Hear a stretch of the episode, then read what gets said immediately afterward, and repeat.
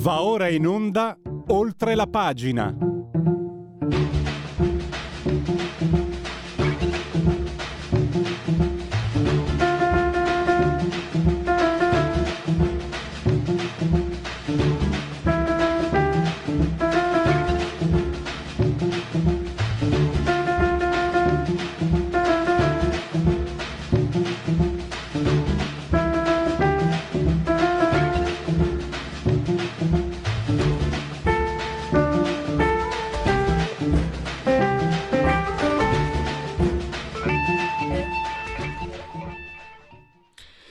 Applausi per eh, la sigla di questa rubrica, di questa trasmissione che si chiama Oltre la pagina che va in onda da Radio Libertà.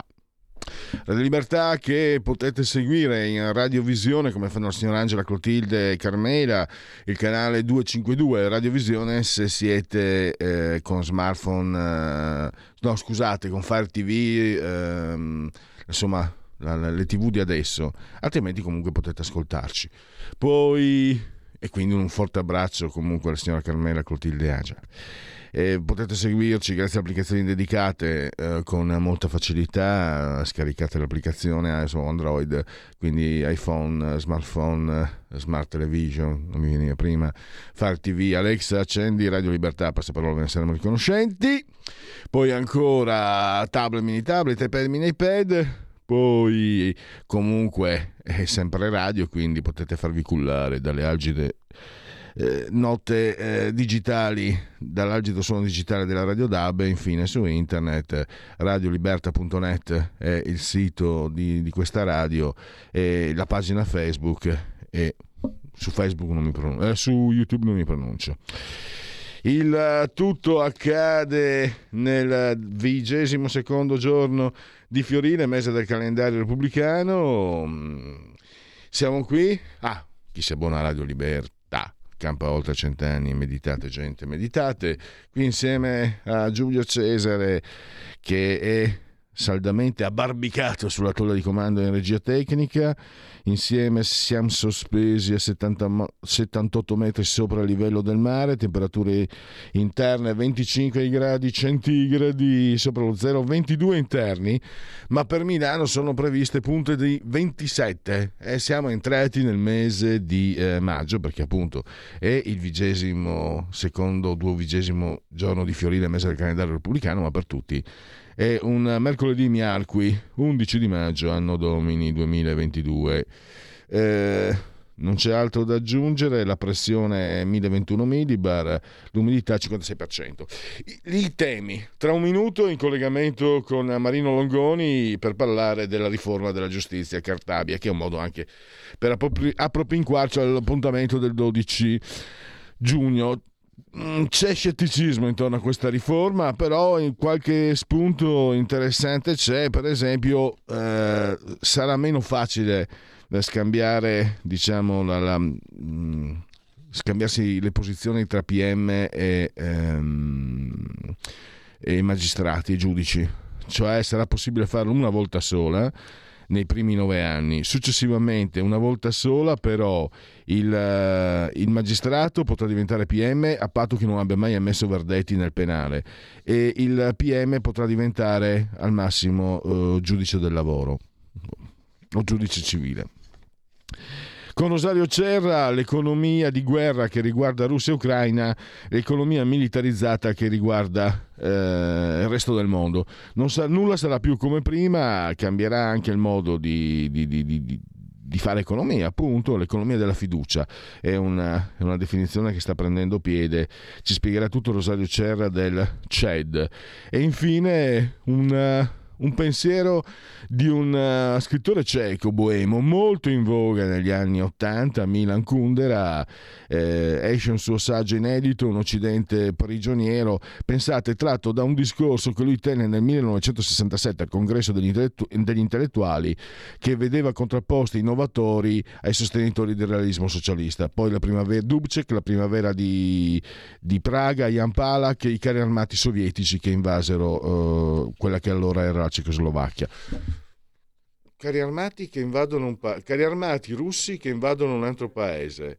io l'ho già sentita, l'ho già sentita, adesso non mi ricordo più, ma mi sembra di averla già sentita, si vede che hanno il vizio. È un messaggio quello di, di Milan Kundera.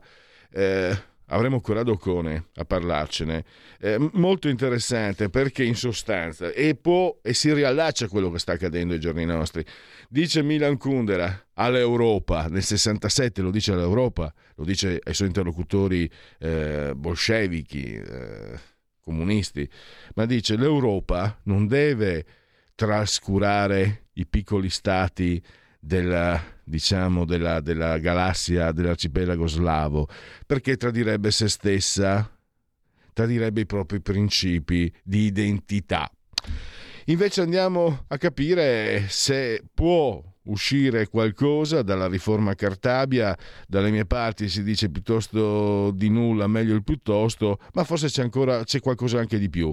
Se non lo avete fatto potete acquistare o anche online o nelle edicole Italia Oggi 7 che questa settimana ha dedicato un, un servizio proprio alla riforma Cartabia, c'è anche una interessantissima eh, tabella riepilogativa di quelli che sono i punti non sono 15 se non sbaglio. Andiamo a vedere insieme al direttore Marino Longoni quelli diciamo che potrebbero essere davvero eh, importanti. Innanzitutto fatemi salutare e ringraziare per la sua presenza il direttore di Italia Oggi 7 Marino Longoni.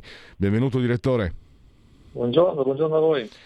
Allora, io parto uh, da, um, da una tua considerazione eh, che si ritrova poi, no, leggendo le pagine eh, dentro il tuo giornale, si ritrova eh, nei, nei, vari provvedimenti che sono previsti. Si cerca si, con questa riforma di far diventare quello della giustizia un servizio più efficiente. Inutile inseguire la fola dei processi brevi, tu lo hai ricordato, ci sono stati tanti provvedimenti per, per arrivare a que- infatti sono stati diminuiti i, le, i, i processi, ma i, i processi pendenti nel penale sono sempre tantissimi. Quindi si cerca di efficientare questa, questo che è comunque uno dei poteri dello Stato riequilibrandolo anche con gli altri se possibile. Ecco, la separazione delle carriere, eh, partiamo da lì. C'è qualche passo piuttosto, qualche, sì, qualche passo piuttosto interessante in questa riforma? Eh, sì, allora, eh, io partirei un po' più indietro, nel senso che cominciamo a dire che negli ultimi 20 anni, 30 anni, tutti, quasi tutti i ministri della giustizia che si sono succeduti hanno cercato di impostare una riforma grande o piccola, piccoli tentativi, piccoli riformicchi oppure a più ampio respiro. L'obiettivo principale è sempre stato quello di ridurre i tempi della giustizia che in Italia trasformano il processo in una ingiustizia a priori perché ottenere giustizia dopo 10, 15, 20 anni non è più un ottenere giustizia sia nella giustizia civile che nella giustizia penale. Tra l'altro nella giustizia civile questo ha delle conseguenze anche sul piano economico, sul piano degli investitori esteri che sono disincentivati a entrare in Italia. Invece, eh, allora, eh, tutti hanno tentato di ridurre i tempi, non ci sono riusciti, o meglio, ci sono riusciti solo in parte sul processo civile, ma soltanto disincentivando l'ingresso di nuove cause con varie forme di giustizia alternativa, le alternative, alternative dispute resolution, quindi concordato, conciliazione, eccetera, giudici di pace, oppure semplicemente aumentando il costo della giustizia, quindi il costo d'ingresso.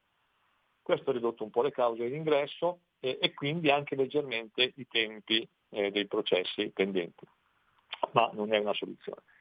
Eh, naturalmente l'ostacolo da superare che non si è mai superato, tutto sommato, è stata la corporazione dei giudici che sembrano meno interessati a, a, fornire un servizio efficiente ai cittadini piuttosto che a salvaguardare i propri poteri, le proprie guarentigie, eccetera, eccetera.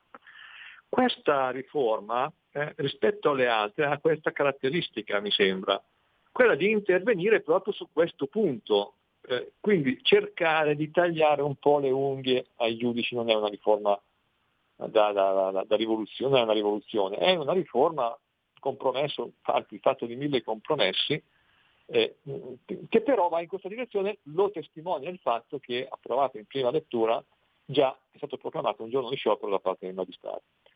Eh, per quanto riguarda la uh, divisione eh, delle carriere tra PM e giudici, eh, anche qui non è una, un taglio netto, ma è un passo in avanti, si prevede un solo passaggio tra la funzione giudicante e quella requirente, la revisione dei criteri per l'assegnazione degli incarichi direttivi, eh, le nomine a, a, posti di vertice che non saranno più proposte, proponibili a pacchetto in modo da contemperare un po' le esigenze delle varie correnti, eccetera, l'istituzione del fascicolo per la valutazione annuale del magistrato.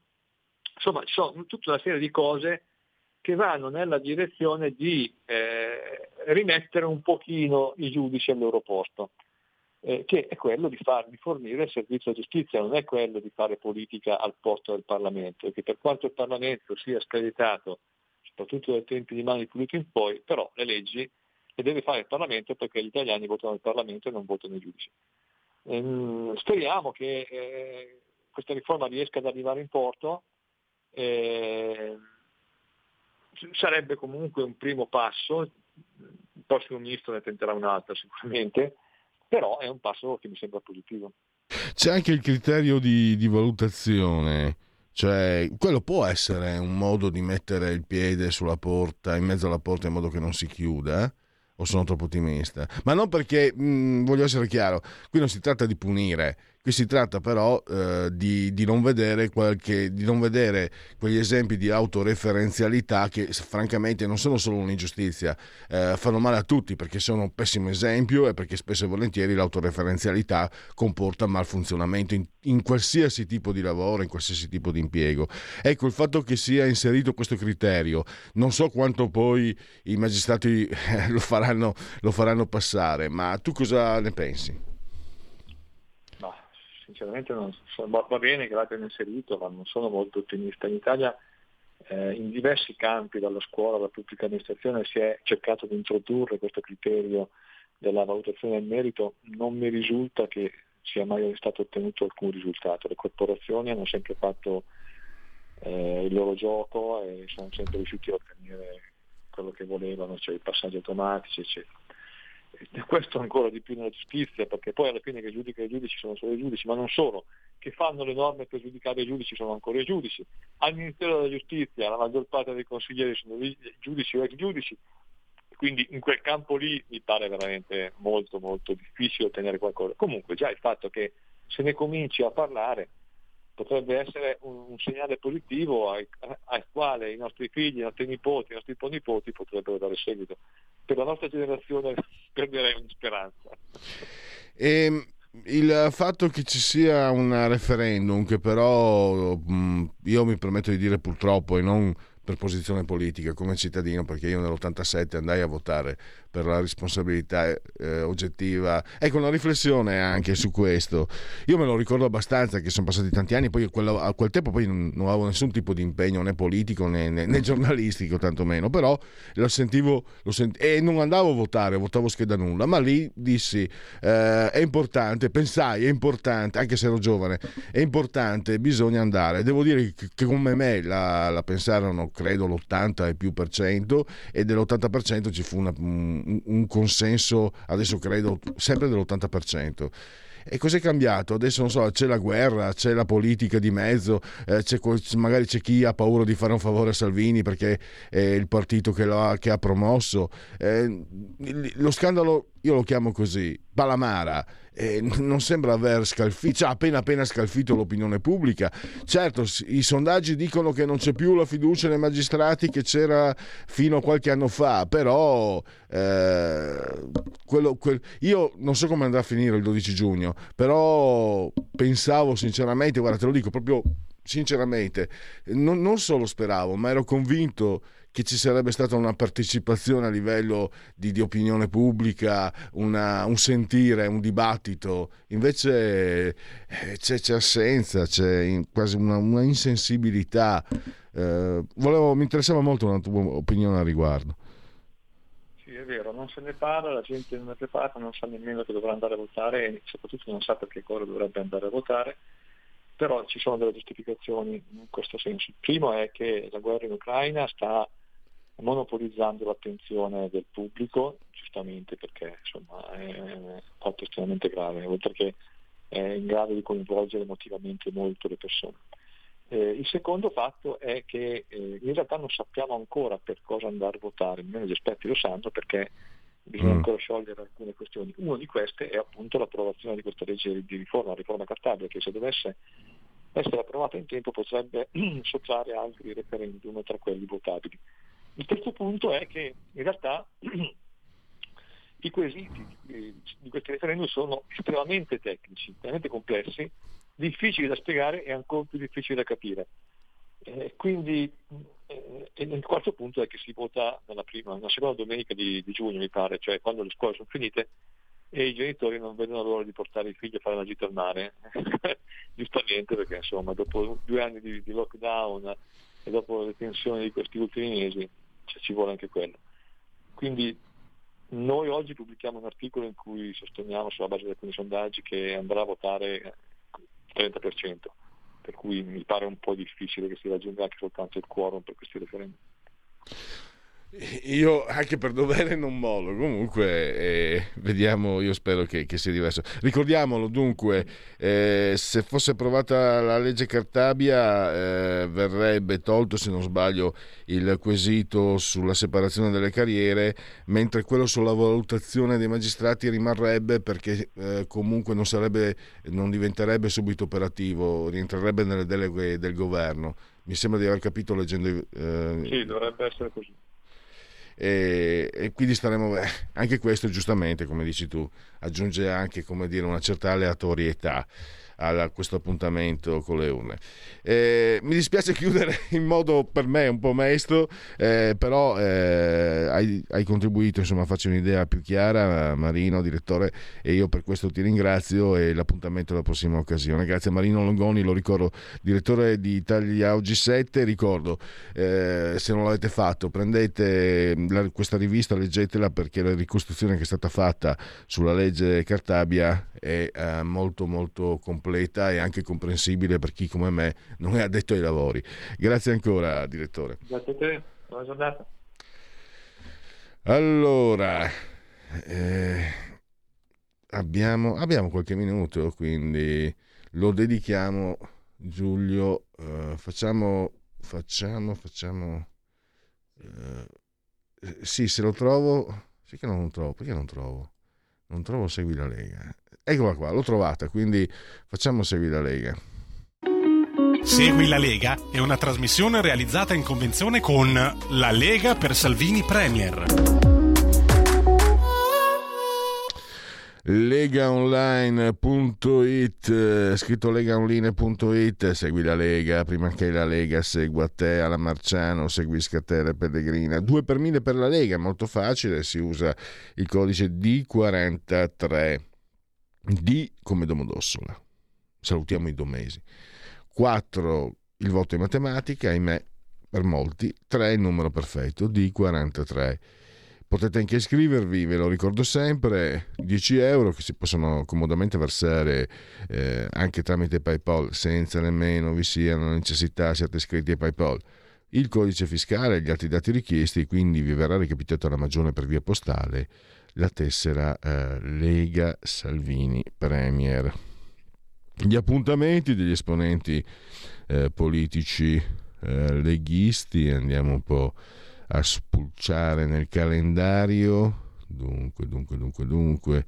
Eh, eh, questa sera alle 21 eh, Lorenzo Fontana TG2 Post, ovviamente Rai 2 Domani invece, in ora pressoché antelucana, non proprio antelucana, domani mattina molto presto, alle 10 del mattino, il sottosegretario all'agricoltura mm, Gianmarco Centinaio è presente negli studi di Studio 24 e di siamo uh, dalle sempre, sempre Rai, questa volta Rai News 24. Domani pomeriggio Armando Siri, senatore Armando Siri, alle 17.15 nella rubrica Economia di Sky TG24. Il ministro per le disabilità invece venerdì 13 nel cuore della notte, ora antelucana, l'alba, un po' prima dell'alba, alle 9.10 del mattino. La potrete auscultare su ISO Radio 910. Sabato 14 nel cuore della notte, veramente alle 7.05, terribile, terrificante, ci vuole coraggio. Francesca Gerardi, ma voi lo avete, io parlo per me, per, per, per i serotini come me. Fran- non è una parolaccia, serotini. Francesca Gerardi, parlamentare leghista, ovviamente, sette giorni, Rai 1. E ancora Coffee break eh, il 17, quando cade il 17? Se venerdì è 13, martedì. Martedì 17 alla mattina all'alba alle 9.40 del mattino il senatore Alberto Bagnai, coffee break la 7, 9.40 e possiamo chiudere con Segui la Lega, Sassufi. Segui la Lega è una trasmissione realizzata in convenzione con La Lega per Salvini Premier. Dunque, ti faccio, ti faccio scombattere, Sam. Eh, andiamo con i sondaggi. Allora, condivision, mettiamo la condivisione. Mappa maci, ma, macifismo, mappa pacifismo dell'esercito europeo, Demos MP and Demetra, committente la Repubblica nel senso di eh, quotidiano. E cosa avevate capito? Il colore politico del pacifismo né di destra né di sinistra al 75%, di sinistra per il 12%, il 7% il pacifismo, per il 7% il pacifismo è di destra, questa è mia nuova, e il 6% non risponde. Serve un esercito europeo favorevole al 57%, contrario al 39%, eh, 4 non sa. Chiediamo la condivisione. Io ne ho parlato, ne ho parlato di esercito europeo, chiamando anche persone insomma, addetti ai lavori, ve lo posso dire così, togliamocelo dalla testa. Perché Giulio non si farà mai l'esercito europeo? Adesso non voglio fare quello che ne sa una pagina più del libro, ma certe volte se... Vedete, non è importante il cosa si sa, ma il come, il come si pensa a ciò che si sa. È molto semplice, l'esercito europeo taglierebbe le spese, ci sarebbe gente in meno, in meno che ci mangia sopra e quindi scordatevelo che si faccia. Eh, abbiamo il sondaggio SVG, Fratelli d'Italia 22,6, il Partito Democratico 21, la Lega il 15,6, i 5 Stelle 12,8, Forza Italia 8, Calenda Azione Europa 5,3, via la condivisione, perché io adesso voglio assolutamente sapere come sta Renzi. Renzi Italia Viva 2,4, non si schioda, via la condivisione e abbiamo dei dati, dunque questo è un dato eh, produzione industriale, dato Istat, eh, aumento congiunturale per l'energia 2,7%, crescita per i beni di consumo più 1%, beni strumentali più 0,4%, diminuzione per i beni intermedi meno 0,7%. Qui siamo nella produzione industriale. Via la condivisione, andiamo con l'ultimo dato Istat perché sono le 11 velocemente. Eh, il PIL. Eh, dunque, nel primo trimestre il PIL ha segnato una marginale contrazione, la crescita acquisita per l'anno corrente del 2,2%. In marzo si è registrato un calo congiunturale dello 0,9%, quindi coincide con informazioni che avevamo già dato anche eh, qualche giorno fa, purtroppo. E ci fermiamo per il time out, riprenderemo parlando proprio di economia con Rosario Cerra del CED. Scegli la Lega, dai forza alle tue battaglie. Nella dichiarazione dei redditi scrivi il codice D43. È semplice e non ti costa nulla. Il tuo sostegno vale 2 per 1000. Messaggio autogestito Lega per Salvini Premier. Stai ascoltando Radio Libertà. La tua voce libera, senza filtri né censura. La tua radio.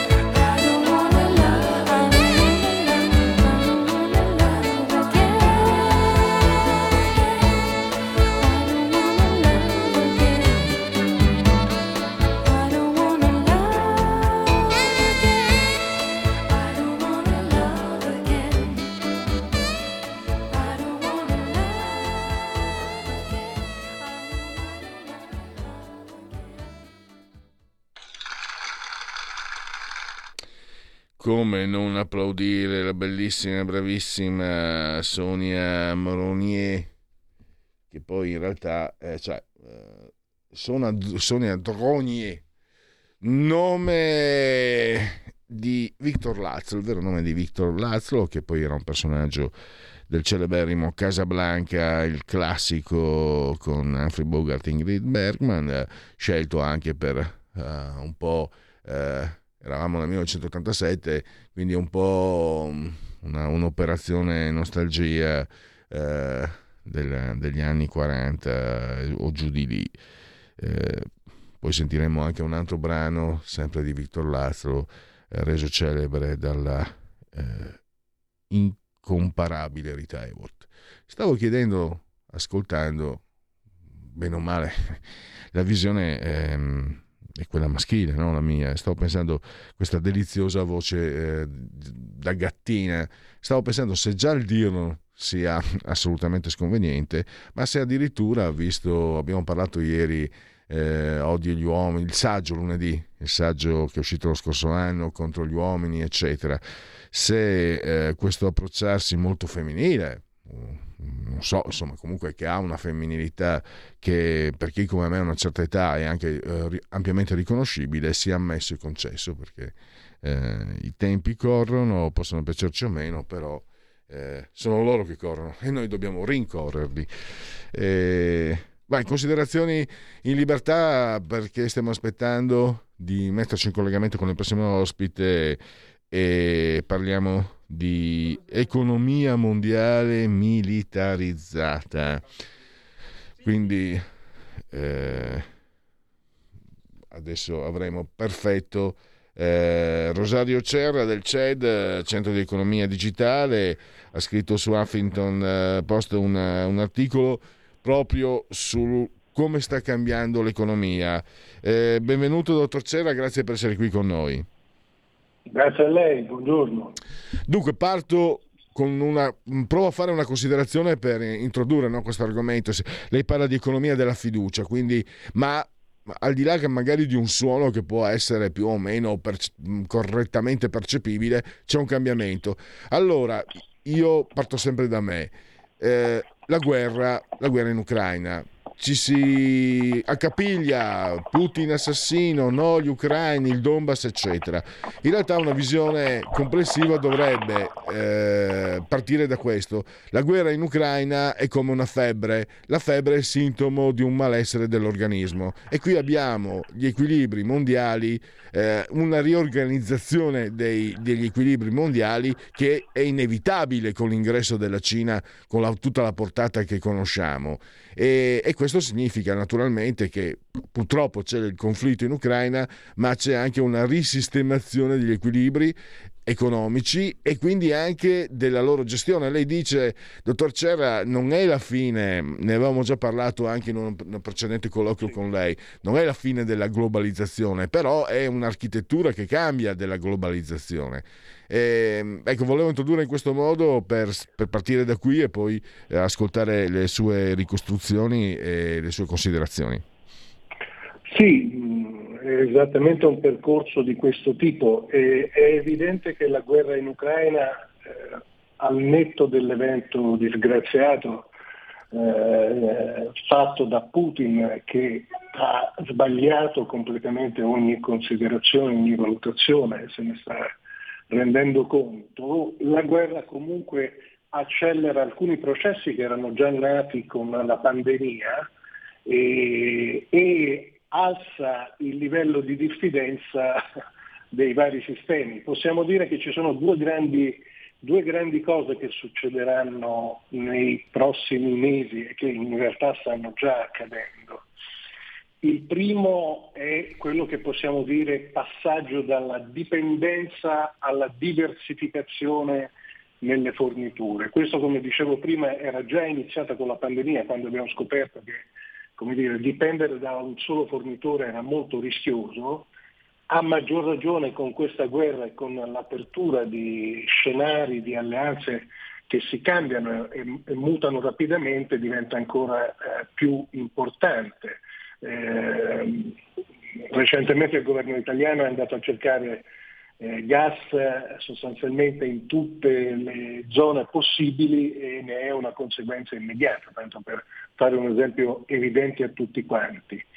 L'altra cosa meno evidente è la frammentazione che accadrà a livello globale dell'economia ehm, e invece la maggiore concentrazione che questa economia avrà a livello regionale. Quando, intendo, quando parlo di regionale intendo di zone ben precise, ad esempio l'Europa. Eh, questo non significa, come dicevamo, che la, la, la, globalizzazione è finita, però certo la globalizzazione per come la, l'abbiamo conosciuta non ci sarà mai più, questo deve essere, deve essere chiaro a tutti, è una cosa morta, definitivamente sparita, non, non avremo più la, la globalizzazione come l'abbiamo conosciuta. Per certi versi non è neanche una cosa negativa perché non, ha, non teneva molto conto delle, eh, delle, dinamiche territoriali della globalizzazione, mentre con questo cambio in un qualche modo ne è costretta.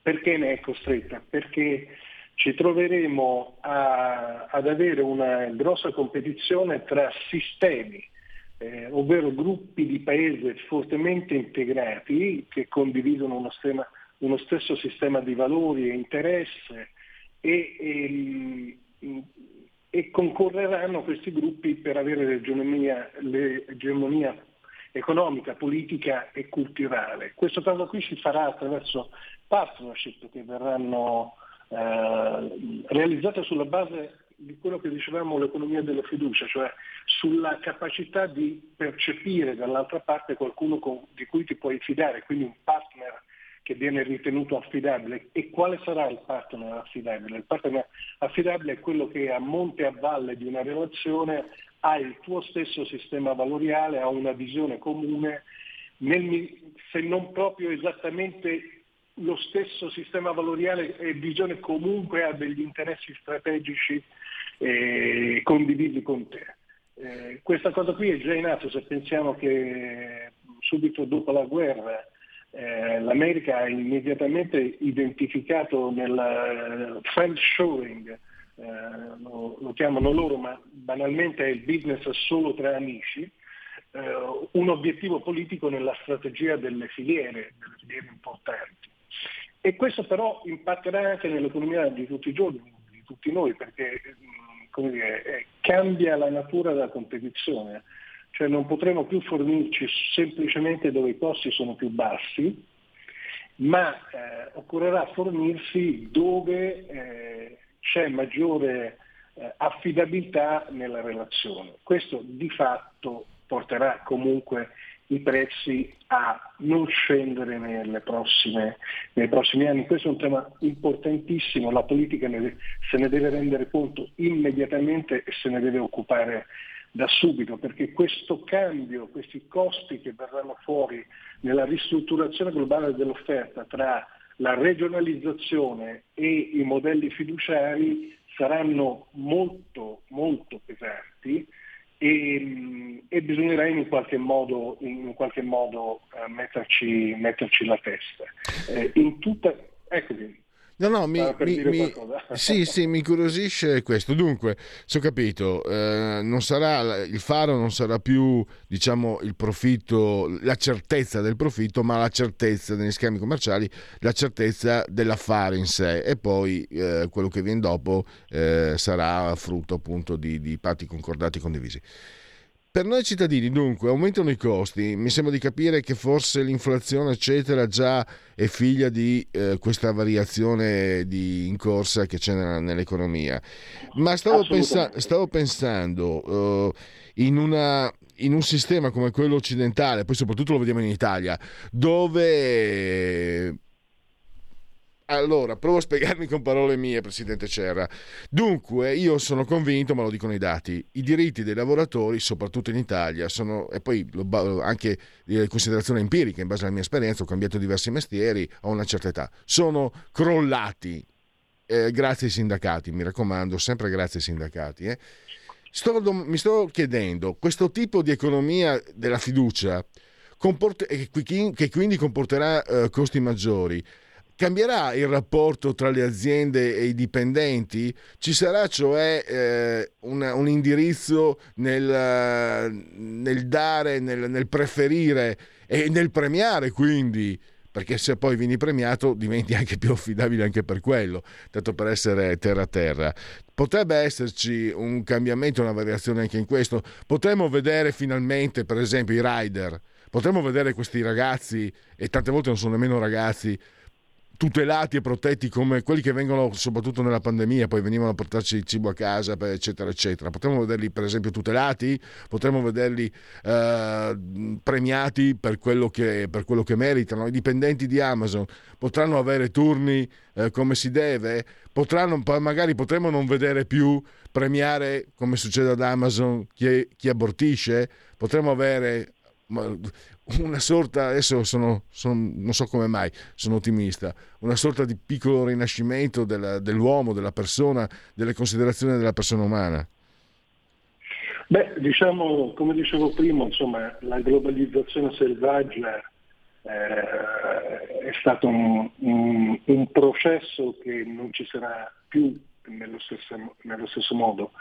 È auspicabile che dire, le dinamiche cambiano, però per, affinché queste dinamiche cambino eh, serve l'attività della politica. Come dicevo prima, eh, se non si hanno chiari i movimenti e gli scenari che sono in essere, il rischio è quello di fare come, come al solito, cioè, eh, mentre gli altri stati, eh, penso agli Stati Uniti, alla Cina, eh, ehm, si muovono in anticipo, fanno delle scelte che poi siano, come dire, eh, che siano, siamo d'accordo o meno con quelle scelte e in generale non lo siamo perché noi europei dire, non abbiamo questo approccio eh, molto, tra virgolette, selvaggio americano, ma neanche questo eh, molto autoritario eh, cinese. E, ehm, eh, però tutto sta nella capacità della politica di anticipare queste cose e orientarle. Allora, anticipare e orientarle significa che tu poi dopo metti mano anche a una uh, visione di società eh, in cui eh, dire, il, il, uh, i redditi siano un'attività che serve a mandare avanti la nazione e, e non solo a fare del, del, selvaggio West chi è più capace o chi, eh, o chi è più aggressivo. Eh, quindi da questo punto di vista è auspicabile che in questo nuovo scenario, che sicuramente sarà complesso, eh, si lavori tutti insieme nella stessa direzione. Dopodiché i rapporti all'interno delle aziende per quanto riguarda le PMI eh, i rapporti sono sempre stati solidi tra i lavoratori e gli imprenditori a differenza di quello che si immagina, perché nelle PMI il rapporto è diretto e eh, le risorse umane sono risorse vere. Ah, l'interrompo, Presidente, Mentre... Presidente l'interrompo, quindi le PMI, ecco, il modus agendi delle PMI potrebbe avere l'infa perché le vediamo, le vediamo molto, molto sfruttate, molto messe in difficoltà dal sistema. Sì, sì, sì, ma è, quello è un modello sano per certi versi, nel senso eh, chi, chi, conosce le PMI conosce perfettamente anche le relazioni che ci sono a, a, all'interno. Diventa più complicato quando si entra in una corporation, le relazioni sono molto più dire, numeriche che, che, personali e lì bisogna, o nella pubblica amministrazione, lì evidentemente come dire, servono delle, delle, dinamiche diverse e delle tutele eh, maggiori. Però, ripeto, in questa fase è nelle nostre mani, sta a noi decidere. Non, non, succederà qualcosa di esterno, siamo noi che decideremo. Il problema è decidere, e questo è il passaggio che dobbiamo fare. Ed entriamo io ehm, un po' distolto da, da quella che è la, mia maestra di questa, di questa, tematica perché mi sono anche fatto un po' prendere. E torniamo a, a quello che è il quadro proprio dell'economia. Eh, si parla anche molto di... lei parla molto, è, è una forse probabilmente è anche uno dei motivi no? per cui nasce il CED, il Centro di Economia Digitale dell'Università La Sapienza di Roma.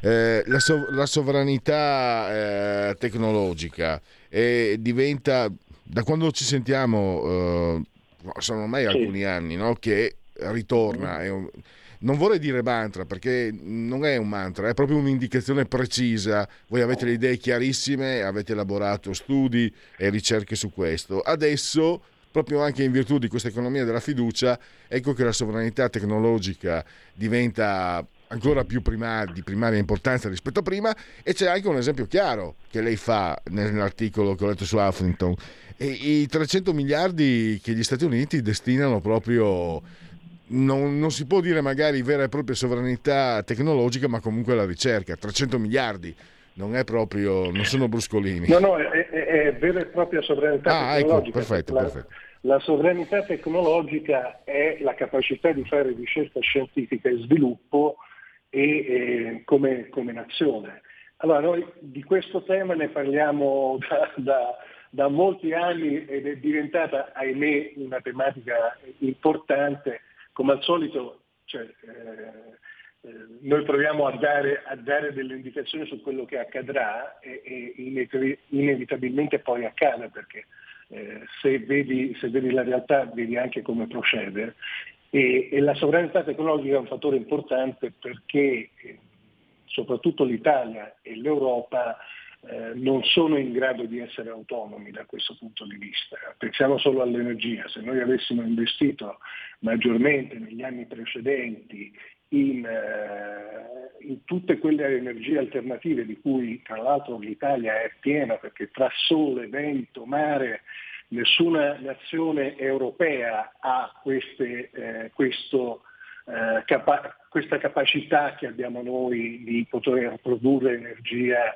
anche pulita. E, ma la sovranità tecnologica è qualcosa di più complesso, nel senso presuppone, come dicevamo, una capacità di fare investimenti, risorse, di concentrare quegli investimenti, perché è inutile spendere miliardi di euro in piccole cose, bisogna concentrarli in cose che poi modificano effettivamente gli scenari. Facemmo uno studio eh, qualche anno fa eh, in cui mh, tirammo fuori questo dato che era un dato studiato su tutte le nazioni eh, dell'Ocse, per cui un euro investito in alta innovazione generava un ritorno per l'economia di 2,4 euro, quindi più del doppio.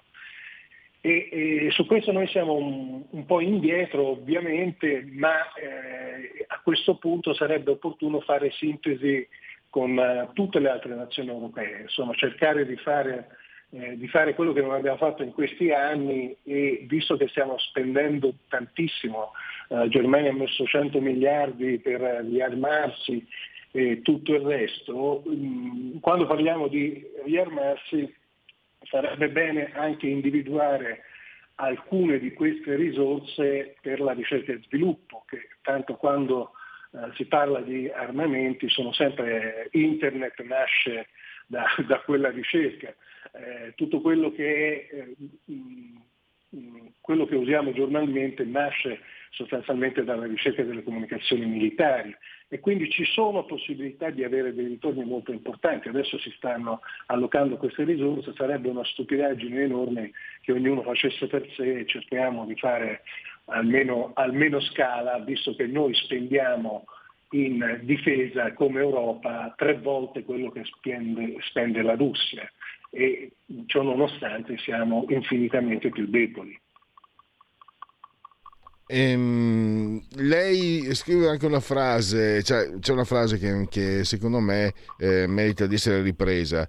Eh, non riusciamo in Italia, non riusciamo ad anticipare il futuro, almeno impariamo a, a, a orientarlo. Eh, mi sembra che eh, sia una frase in linea con quello che è un indirizzo che, che, ha, che ha preso piede in questi ultimi tempi, la resilienza, che tradotto eh, con parole mie è adattamento. Non crede che eh, in certi, mh, mm, in certi, per certi aspetti qualcuno abbia scambiato resilienza con passività? No? con eh, un'accettazione passiva e non invece eh, far, far, leva sulle proprie diciamo, debolezze per, eh, per, riempire degli spazi che poi possono migliorare la nostra posizione. Ecco, grosso modo. Sì, per fare una battuta qualcuno deve aver sentito quella, la spiegazione della resilienza che era come il materasso ritorna su dopo che eh, ci hai dormito, no? E, e, quindi in qualche modo ha associato resilienza a dormire, ma in realtà è l'esatto contrario, cioè la resilienza è la capacità di modificare le cose in funzione di, di, ottenere, di ottenere un risultato. Da questo punto di vista noi abbiamo bisogno di fare un passaggio storico nella nostra economia. Noi siamo un'economia che eh, fino ad oggi in gran parte è vissuta nella competizione di costo. Eh, come vediamo adesso, la, come abbiamo detto, la competizione di costo in qualche modo eh, avrà qualche problema e quella che invece sarà una competizione reale è la, la competizione di valore e quindi per, fare, per, partecipare ai sistemi di competizione di valore i nostri prodotti devono essere più buoni degli altri.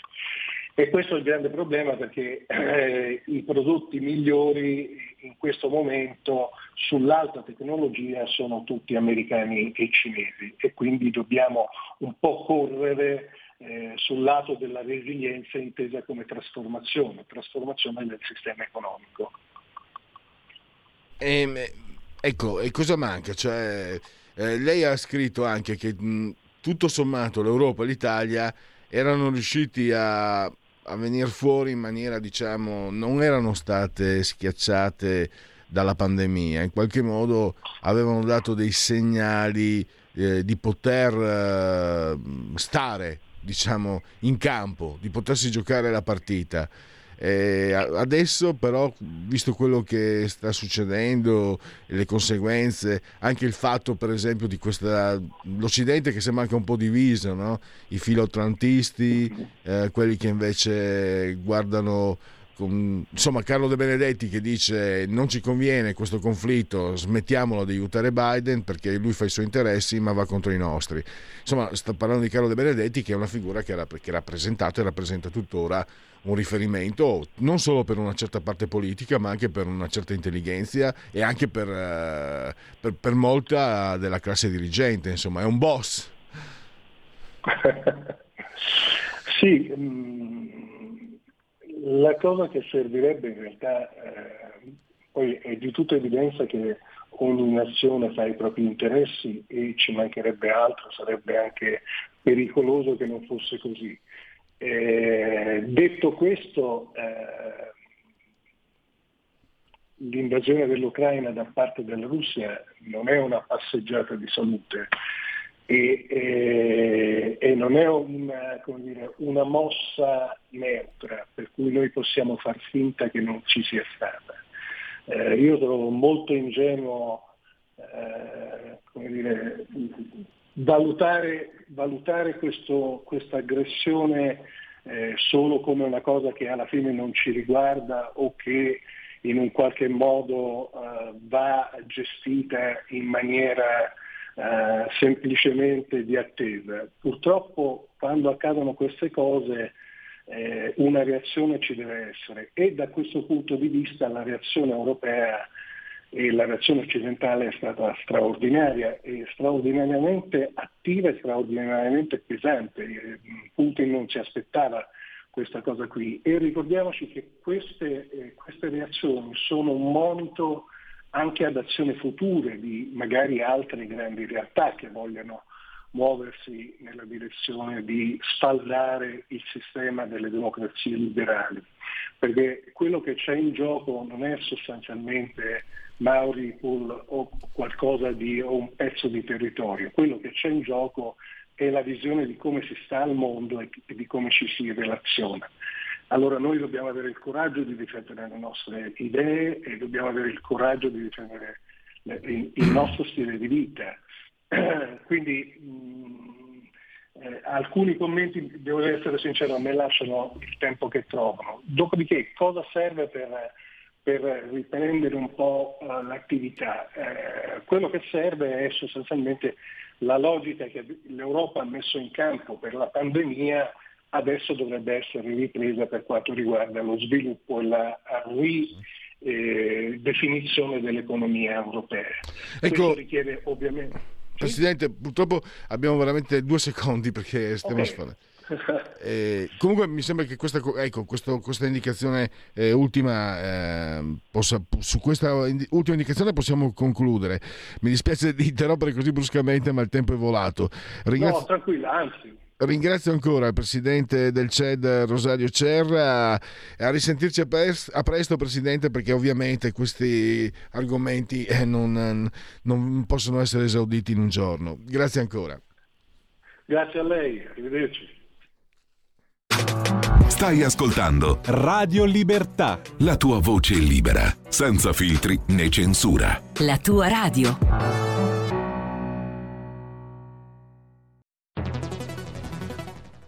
La radio è sempre di più ovunque. Io la radio l'ascolto in auto con tutti i nuovi programmi, perché ho la radio DAB. E tu? Io al lavoro ascolto la radio dal mio computer. E tu? Io a casa l'ascolto dalla mia TV. E tu? Io l'ascolto dal mio telefonino, con Radio Player, l'app delle radio italiane. E tu? Io la radio l'ascolto con lo smart speaker. Oggi 35 milioni di italiani ascoltano la radio così. E tu? La radio, ovunque, sempre di più. Anche Radio Libertà è su Radio Player Italia.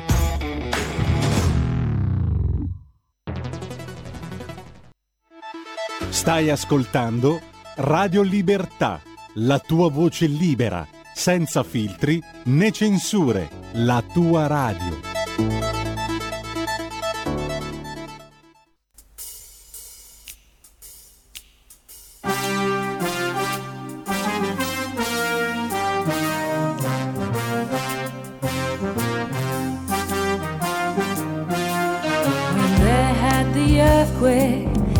San Francisco back in 96.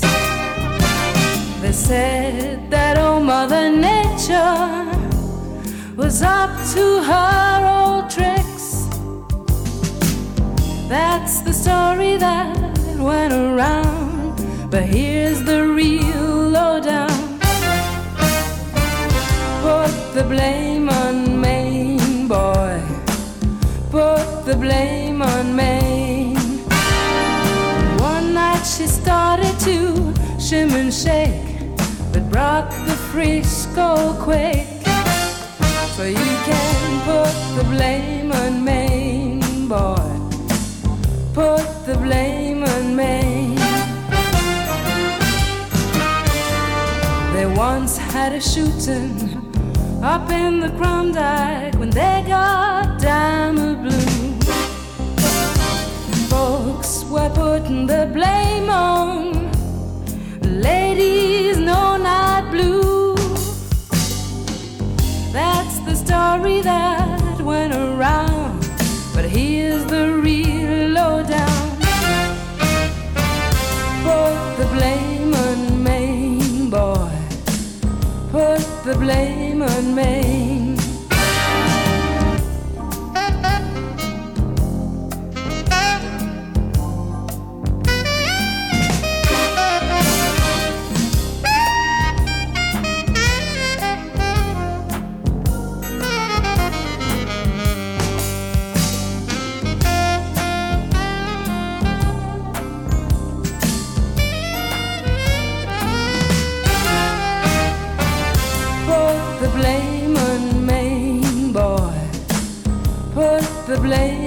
Maine. Maine bit of dance caused the Heechy crew. That's the thing, the slew magoo. Well, you can put the blame on Maine, boy. Put the blame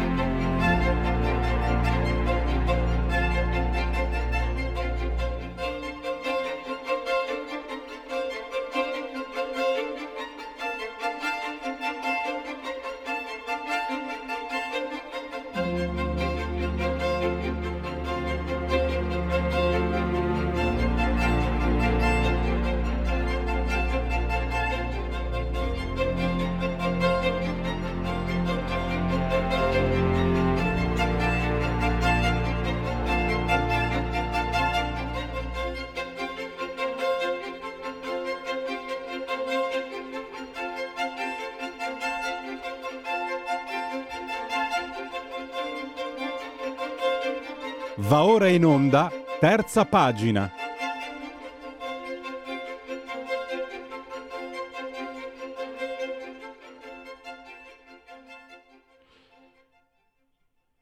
Parleremo oggi qui eh, in questa rubrica eh, di un autore che lo ricorderete, soprattutto negli anni Ottanta era molto in voga, c'era questo tormentone insostenibile leggerezza dell'essere.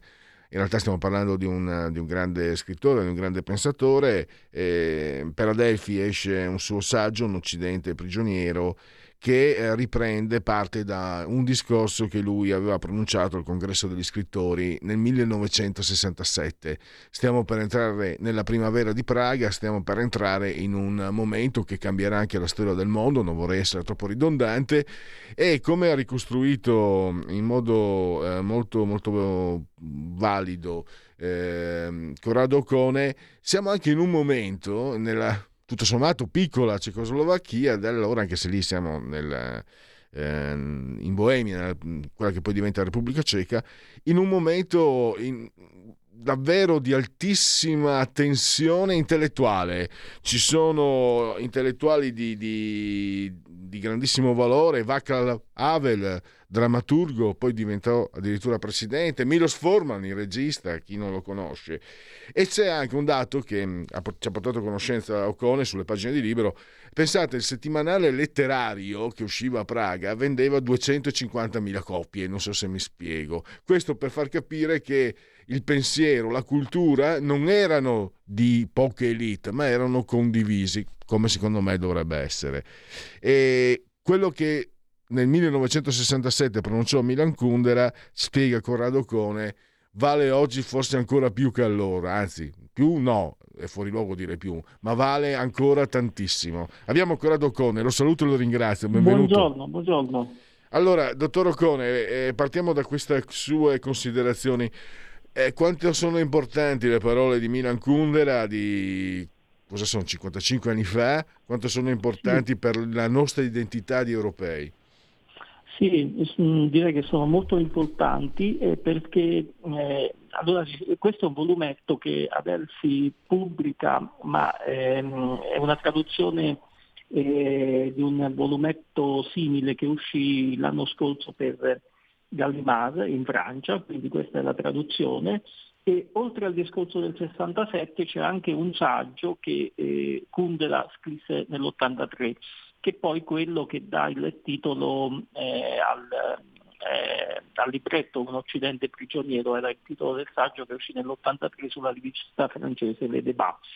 Ma eh, è veramente un'operazione editoriale fatta in Francia e poi tradotta in italiano eh, da Delphi, è veramente molto importante, tanto che Milan Kundera, come io dicevo nell'articolo, eh, si è mh, trincerato da qualche anno in un silenzio assoluto. E, e, e però ecco, il fatto che abbia avallato questa pubblicazione, insomma questa pubblicazione parla per lui sostanzialmente, perché eh, non è un caso che insomma, lui abbia ripubblicato questi due piccoli, due piccoli e vecchi testi eh, proprio in questo momento, perché ci sono due ordini di discorsi eh, insomma, sostanzialmente da fare. Il primo concerne appunto eh, la lotta eh, contro il regime sovietico che era appunto eh, quella che, a che vedeva impegnati eh, gli intellettuali praghesi negli anni 60 e poi oltre fino alla caduta del muro di Berlino, sostanzialmente alla fine del patto di Varsavia. E, allora, eh, qui eh, ovviamente si è, si, è detto, si è, già detto, tanto e, e Kundera porta eh, all'attenzione proprio il caso della Cecoslovacchia. E diciamo eh, che eh, sostanzialmente eh, la Cecoslovacchia, come in pratica gli altri paesi del blocco dell'Est, erano governati da burocrati che eh, non davano troppo peso alla cultura, eh, mh, insomma, eh, però la cultura sostanzialmente lavorava nel profondo, lavorava nel profondo e quindi probabilmente quando poi si accorsero che la cultura produceva effetti, in qualche modo la primavera di Praga fu uno di questi effetti insomma, chiesero aiuto all'Unione Sovietica che intervenne con i carri armati.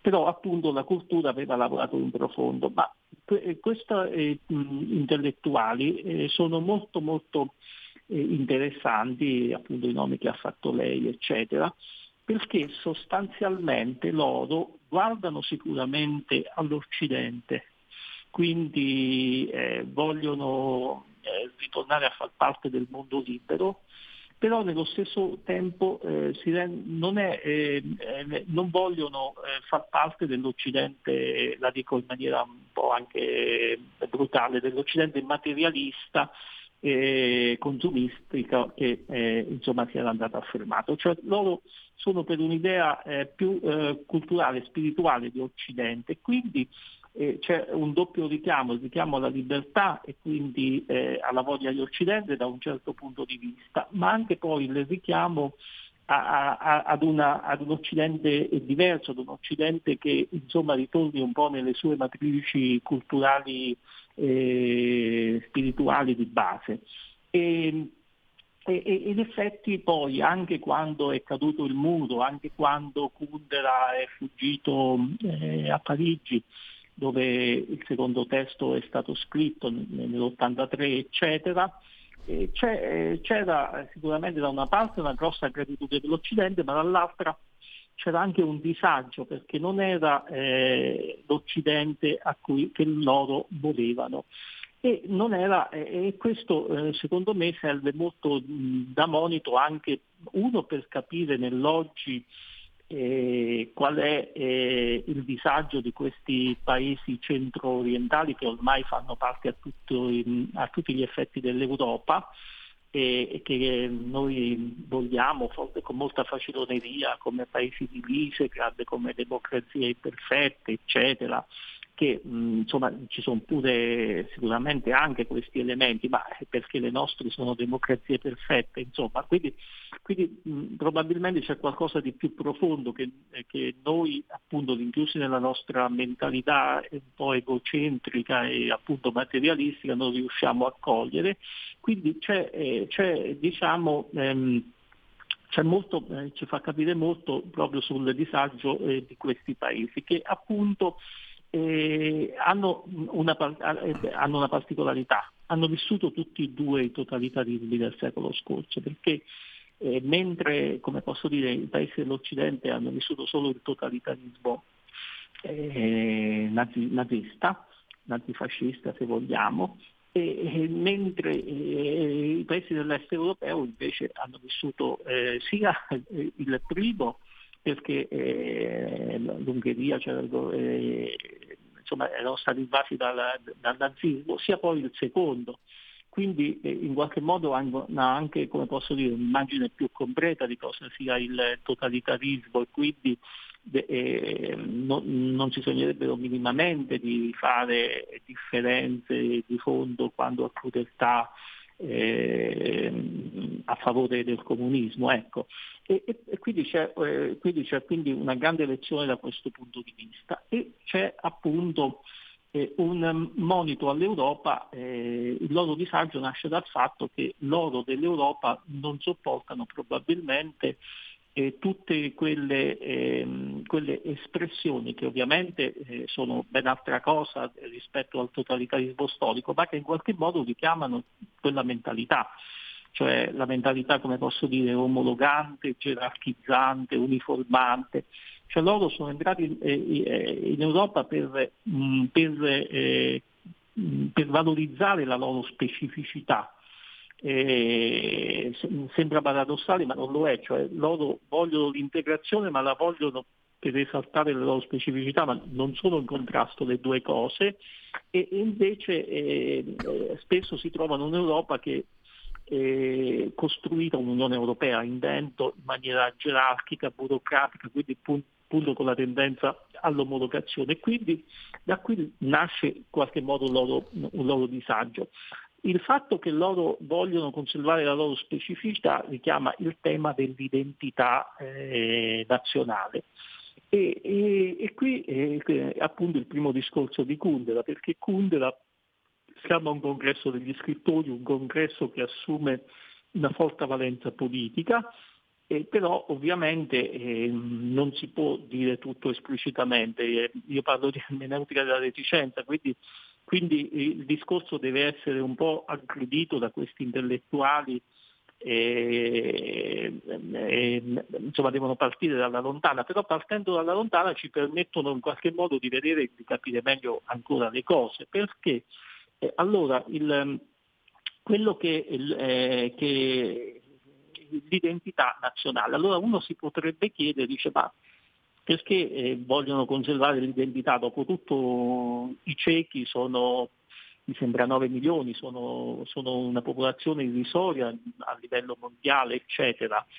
E, ed, in effetti Kundera si riferisce a un dibattito che c'era stato eh, già nell'Ottocento, quando in qualche modo si costituì eh, la nazione ceca eh, come si era costituita nello stesso secolo la nostra, anche allora ci fu un dibattito perché c'era qualcuno che diceva ma forse ci, vale se, mh, mm, ci conviene germanizzarci visto che comunque siamo nell'area eh, di influenza tedesca, quindi perché eh, creare una letteratura nazionale ceca, perché creare, eh, stabilire uno standard di lingua nazionale ceca, perché poi ehm, il ceco nasce dalla, da uno standard stabilito in base a una molteplicità di dialetti.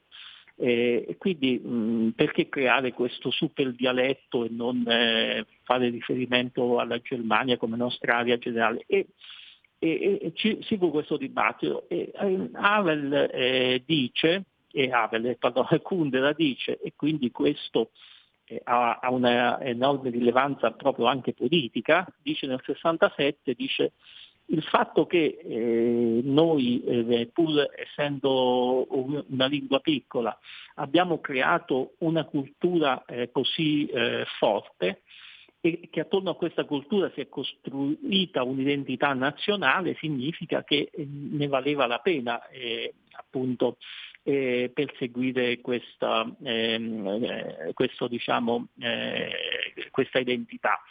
E, e, e, nel dirci questo però ci dice anche qualcosa in più, cioè ci dice che l'identità, che vale per la Cecoslovacchia ma vale anche forse per l'Europa e per l'Occidente intero, si costruisce sulla cultura, su, cioè su qualcosa, eh, su, su, valori che accomunano, che accomunano, e non quindi su, non si può costruire un'identità sulle mere procedure, sugli standard come vorrebbe l'Unione Europea, non si può costruire eh, una, eh, una, identità eh, ovviamente è importantissimo il fatto eh, di essere degli stati di diritto, almeno, di, eh, almeno formalmente, però eh, diciamo, eh, si è stati di diritto perché dietro alla concezione dello Stato di diritto c'è tutta una cultura che ci deriva appunto dal cristianesimo, dalle nostre origini anche romano-greche se vogliamo, eccetera. E quindi e quindi è, è, da lì che bisogna partire. Quindi nel dirci che ne valeva la pena per la Cecoslovacchia, insomma Kundera ci dice anche che l'identità si costruisce sulla cultura, che è quello che sostanzialmente l'Unione Europea non ha mai fatto e, e, e, che forse ne segna anche un po' l'impasse in questo momento. Quindi da una parte c'è questo monito, dall'altro c'è il monito appunto agli europei eh, di qua, diciamo, occidentali, di capire eh, il disagio dei paesi centro-orientali, quali sono Europa a tutti gli effetti, mentre noi in qualche modo eh, siamo stati così ligi alla divisione della cortina di ferro che abbiamo considerato o li abbiamo considerati come un'altra cosa rispetto all'Europa, mentre l'Europa centrale il cuore dell'Europa, quella che va dalla Polonia attraverso la Cecoslovacchia fino eh, a, a, ai paesi del Danubio, Beh, o l'abbiamo considerato come, come, qualcosa diverso dall'Europa o appunto abbiamo proprio rimosso il fatto che loro siano, eh, fossero europei a tutti, a tutti gli effetti. Mentre, e questo era un po' pure il monito, eh, non so se si ricorda, di, di Giovanni Paolo II, Paolo, mm. Giovanni Paolo II diceva sempre questo, diceva, diceva paesi, la Polonia è Europa, insomma vuole stare in Europa perché Europa si sente Europa.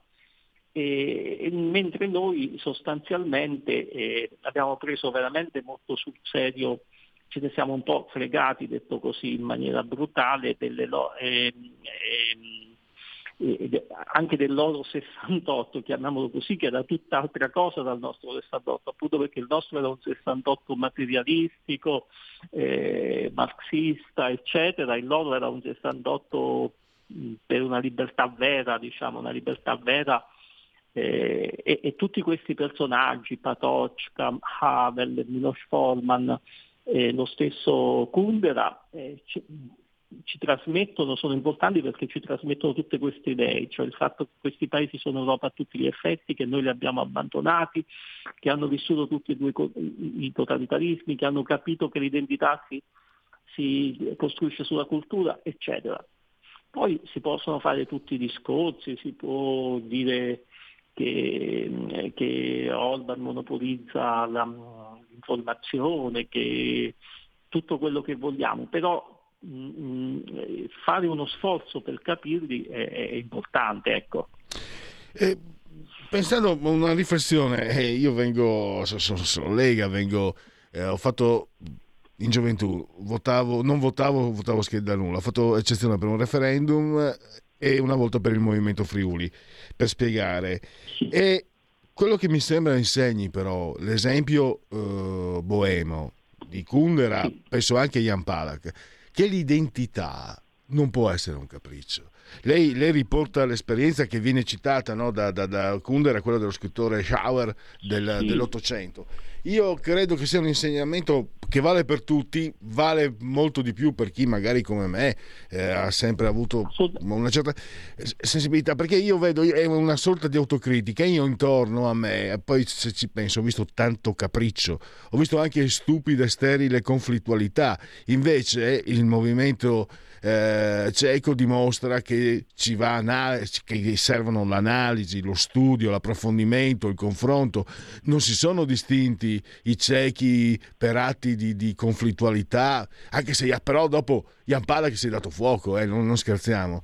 E forse è un, è un, vorrei dire, però non vorrei scendere troppo terra a terra, che, che una, una, conquista deve essere necessariamente eh, faticosa, ragionata, deve, deve, nascere da pensiero, da riflessione, da lavoro, non può essere capriccio. Uno non può dire e che uno non, non, non si può dire io sono pensando di esserlo solo perché io voglio esserlo, devi, devi, conquistarlo e devi anche capire perché la riflessione di Schauer, cioè ma vale la pena eh, resistere, non germanizzarsi, è una riflessione anche che, che è rivolta a se stesso. E, que- e questo è un, è un, insegnamento che va addirittura. Io sono partito dal suo articolo, eh, dottor Ocone, che ha insegnato molte cose no? Tram- tramite appunto Kundera. Però ascoltandola anche mi sono arrivate, mi sono, sono nate riflessioni che sono anche più, ancora più, posso permettermi di dire, universali, più profonde ancora, che valgono anche per la singola persona. Assolutamente. Poi secondo me una, una, un errore che si fa è considerare l'identità come qualcosa di statico. Allora, l'identità è la, è la storia, cioè è la storia di una persona che crea l'identità. Questo è un altro dei motivi per cui poi la cancel culture è una cavolata, perché, perché eh, se, se noi cancelliamo la nostra storia, cancelliamo quello che noi siamo oggi.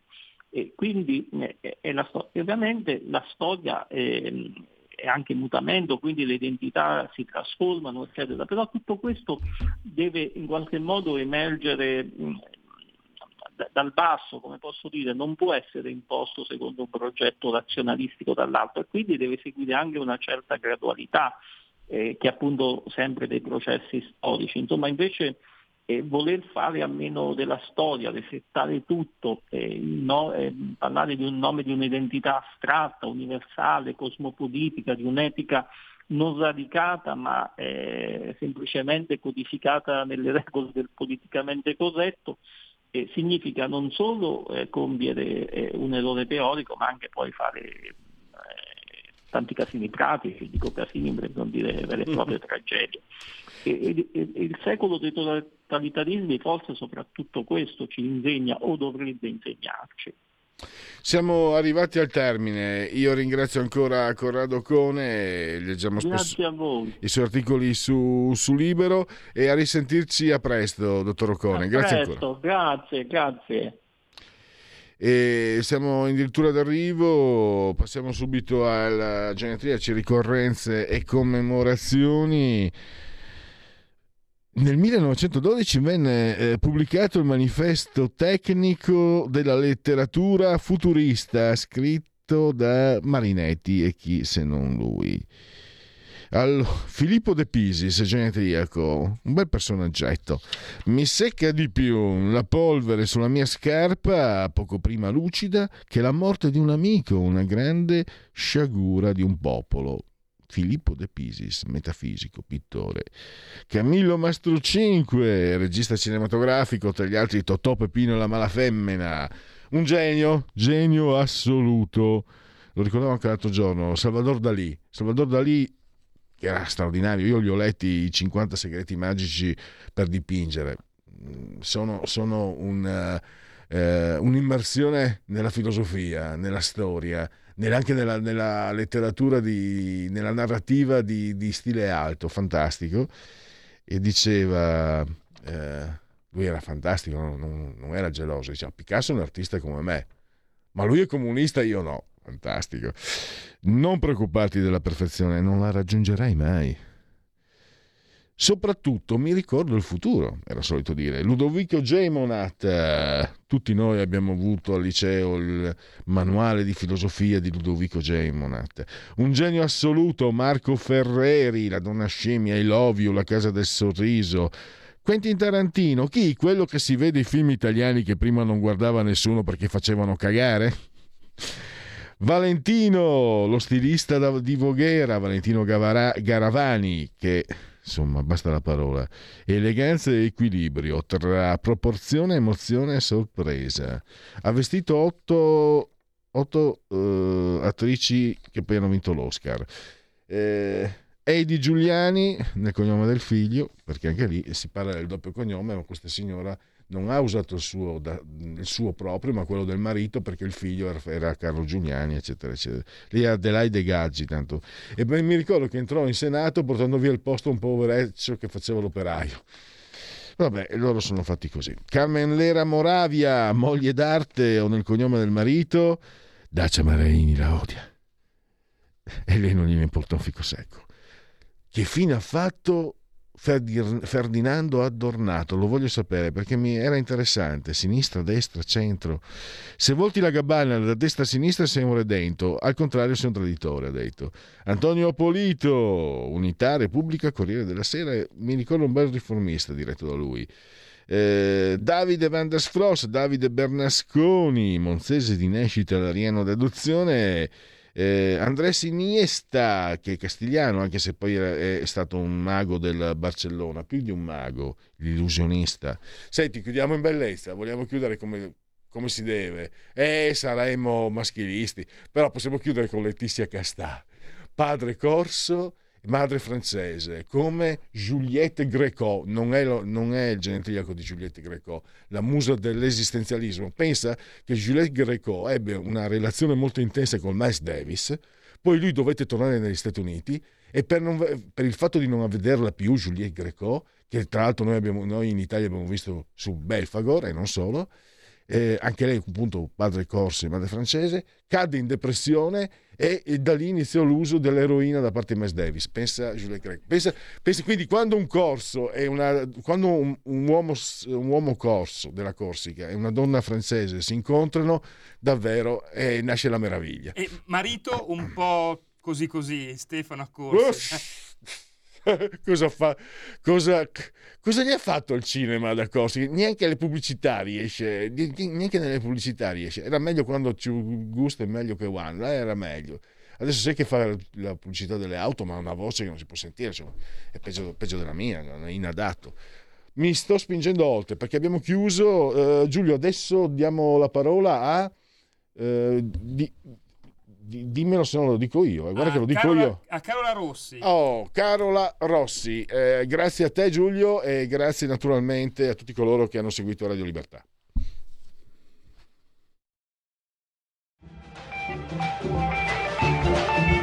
Avete ascoltato oltre la pagina.